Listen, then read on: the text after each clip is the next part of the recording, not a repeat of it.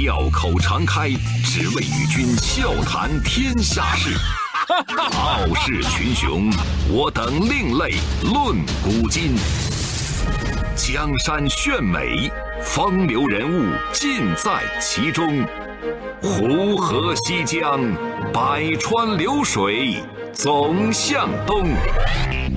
中央人民广播电台经济之声，高丽掌门笑傲江湖，重返江湖，独骑笑傲。笑傲江湖，我是高丽。二零一九年五月四号，海风吹过蔚蓝的堤岸。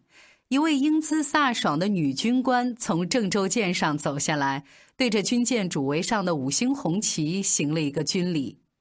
下一秒，她转身面对镜头，用一段金句频出的个人演讲博得了现场满堂喝彩。这段小视频在网络播出之后，获得了八百多万的点赞。韦慧晓这个名字也在几天之内红遍了大江南北。我先来跟大家分享一段韦慧晓的金句吧，也是他个人的价值观。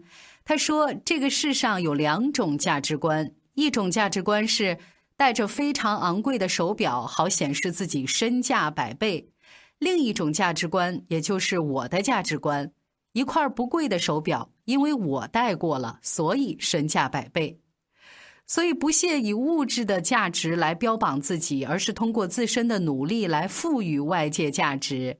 韦慧晓在四十年人生路上做出的种种选择，冥冥之中印证了这句话的精神内核。在人民海军成立七十周年之际，实习舰长韦慧晓即将成为中国海军史上第一位女舰长，但实际上她身上闪耀的标签远远不止这一个。演讲结束之后，韦慧晓匆匆地返回舰艇，立刻投身到下一项巡防任务。身后掌声没有停止，看着他转身离去的背影，身穿藏蓝军装的后辈们好像也看到了他非比寻常的过往。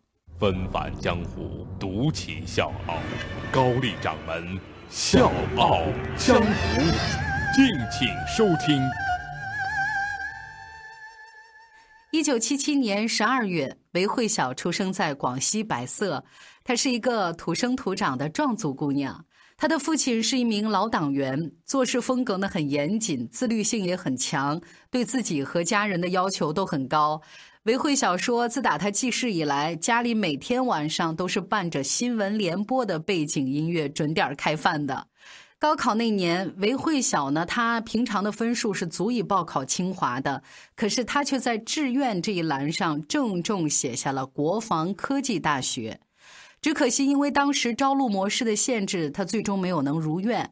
后来，因为她打小就热爱自然科学，所以填报了地球科学这个冷门的专业。招生的老师特别不理解，你这个小学霸为什么要埋没自己？然后老师出于好意，帮他改成了气象学。即使没能入读自己最喜爱的专业，韦慧晓依然对学习和生活认真负责。韦慧晓很优秀，就各方面呢都很出色。在南京大学读书的时候，他担任了班级团支书，还有就是南大礼仪队的队长。从南大毕业之后，韦慧晓进入到深圳华为公司，成为高级行政白领。在这个过程当中，他曾经获得华为的金牌个人奖。虽然已经取得了同龄人望尘莫及的事业成就，可是他的内心依然有一片更广阔的天空。工作四年以后，为了追寻自己认为真正有意义的人生，他果断地跟单位领导请辞，以第一名的成绩考取中山大学硕博连读研究生。读研之前，有一家公司开出了百万年薪的条件，请他加入。但是他果断回应：“高薪对我没有任何吸引力。”在他就读的地质系里，有一位搞了一辈子科学研究的老系主任，他把毕生的心血都花在了一些经费不多、难度很大，但是却能助力国家发展的项目上。韦慧晓一直把这位老师当作榜样，而且经常以他的精神自勉。如果有些事情本来应该有人做，但目前没有人做。我愿意去做。读研期间，韦慧晓的生活真的可以说是精彩纷呈。你看，做学术这边，他专业期刊发表的论文列了一大页；练体育，人家参加了全国大学生定向越野竞赛；文艺这边呢，获得了选美比赛十佳。另外，他还去当了志愿者，成为中国百名优秀志愿者，还获得了广东青年五四奖章一系列的荣誉。虽然从前的人生路上满是荣耀，但是让他印象最深的却是两度援藏的独特经历。二零零八年十一月，中国研究生刊发了一篇题目叫做《八千里路云和月》的文章，把韦慧晓选为了封面人物。作为这篇文章的作者，韦慧晓在文章当中详细记录了自己两次进入西藏的亲身感悟。他说。从广州往北，从青海的格尔木走青藏公路进藏的路程是八千里路，而我九月份刚刚结束的艰苦的西藏阿里地区地质考察之旅也是八千里路。进西藏不容易，在西藏更不容易，这一点到过西藏的人和在西藏的人都深有体会。在林芝支教的时候，因为当地学生有藏文课的学习传统，英语课的课时呢，大多数都被大篇幅的压缩了。为了帮孩子们赶上进度，韦慧晓向几名课任老师挨个讨时间，把自己的课时量扩充到了林芝县中学教师里的第一位。那个时候，他每天桌上需要批改的作业本比他自己还要高啊！要知道，他本身就是大个子。但是，不管嗓子是不是发炎啊，是不是已经没法说话了，还是腰肌劳损到没有办法转身，他都会想方设法的去克服这些困难，坚持把课程任务按时完成。他说：“看着孩子们一天一天对英语课产生兴趣，也慢慢掌握了英语学习的基本方法。”我真的特别高兴，特别有成就感。除了取得成就的巨大喜悦，险象环生的困境也是驻藏常态。在西藏地质调查大队当志愿者的时候，他曾经在无人区很多次遭遇陷车危险，在趟过齐胸深的河水的时候，险些被激流卷走；在矿区的边缘考察的时候，差点从悬崖边上掉下去。援藏结束之后，韦慧晓信誓旦旦地展望未来：“我将继续行进在通往理想的道路上，这条路上还会有很多个不同的八千里路。我将满怀欣喜地迎接未来的风雨阳光。人生在世不过百年，是非成败转头空。一个人真正的财富，并不在于占据过多少金钱和资产，而在于拥有了多少充实美妙的经历。”可以让我一生回忆，所以临近博士毕业，韦慧晓开始认真思考自己想走的路。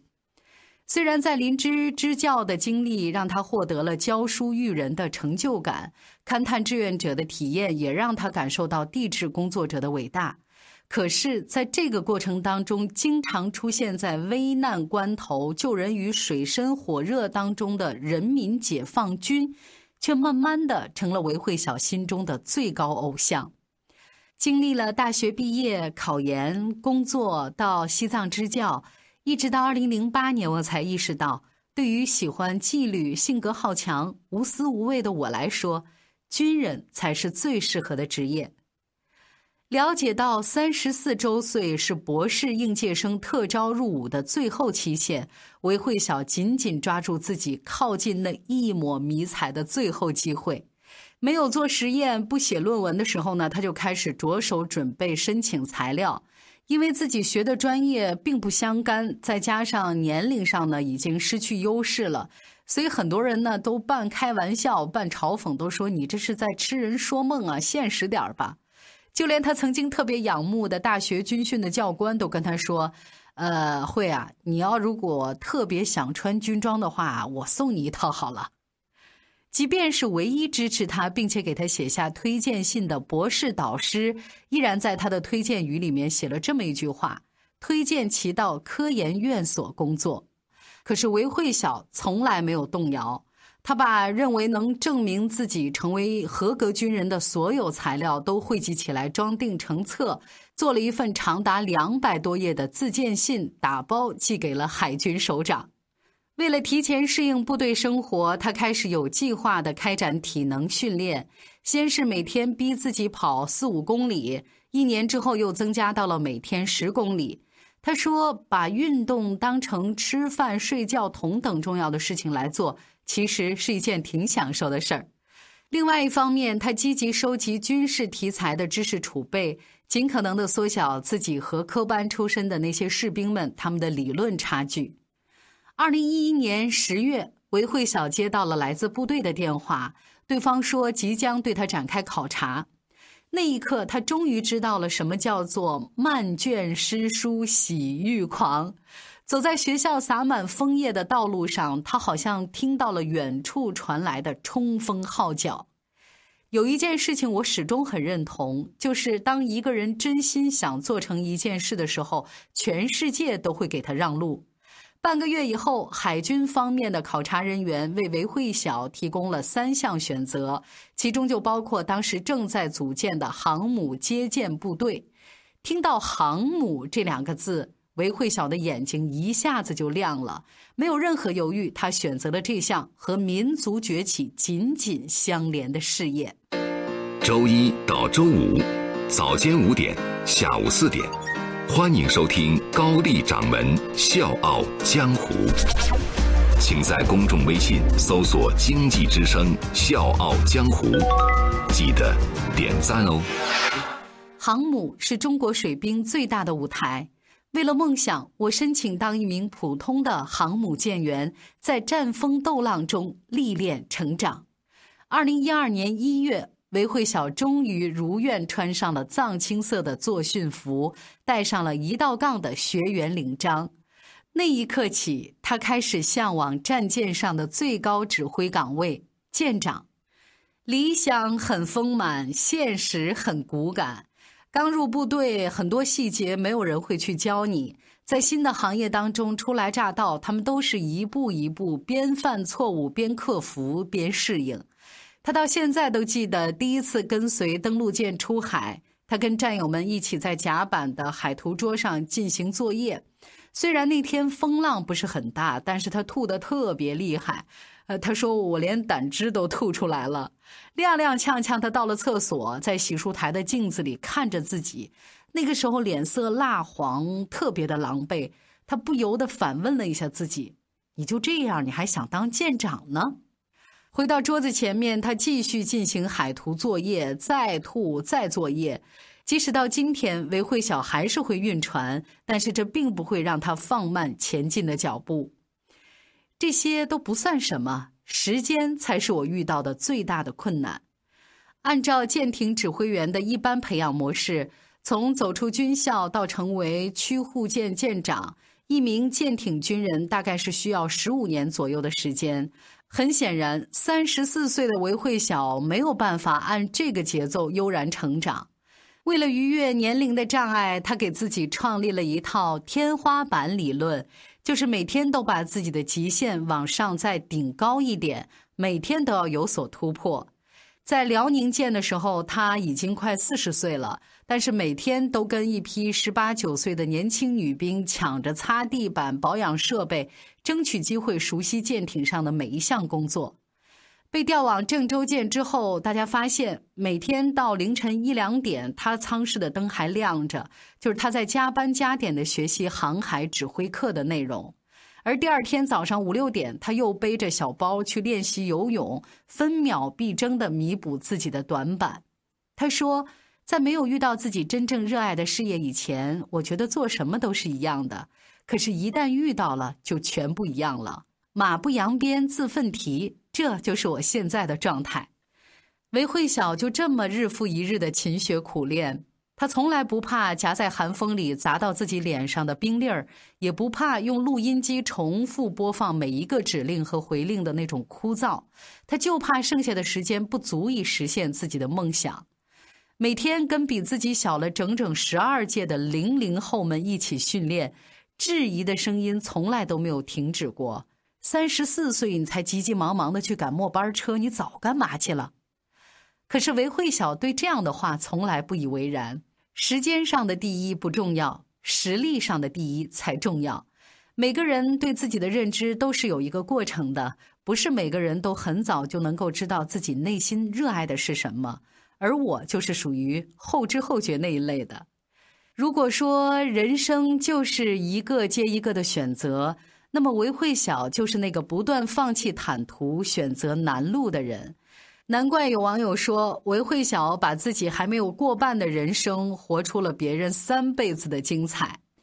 韦慧晓有写日记的习惯，从年薪百万到弃笔从戎，从西藏高原到苍茫大海，从偏远山区里不知天高地厚的少女，到新型战舰上指挥若定的首席军官，韦慧晓的日记里写满的是既平凡又非凡的。过往的每一天，韦慧晓有一篇日记，标题是“如果这是我生命里最后一天”。他是这么写的：“如果今天是我生命中的最后一天，我应该还是做跟平常一样的事情，因为我每天都在做自己想做的事情，哪怕离开了，也不会有什么遗憾。”其实到现在为止，我只后悔自己有什么事情想做，但是没有做，但是从来没有后悔过自己做过什么事情。我感谢目前拥有的所有成功与失败的经历，是他们让我变得越来越自信。四十年芳华韶光，韦慧晓用自己的人生诠释了什么叫做选择无关对错，只有是否值得。他告诉了我们，任何时候都可以拿出勇气去争取自己想要的生活。人生从来没有太晚的开始。面对即将到来的舰长全训考试，韦慧晓胸有成竹。他说：“我希望能够拿到超过一百分。”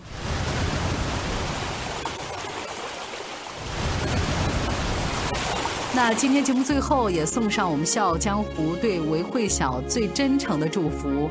我们相信他，长风破浪会有时，直挂云帆济沧海。小强，我是高丽，明天见。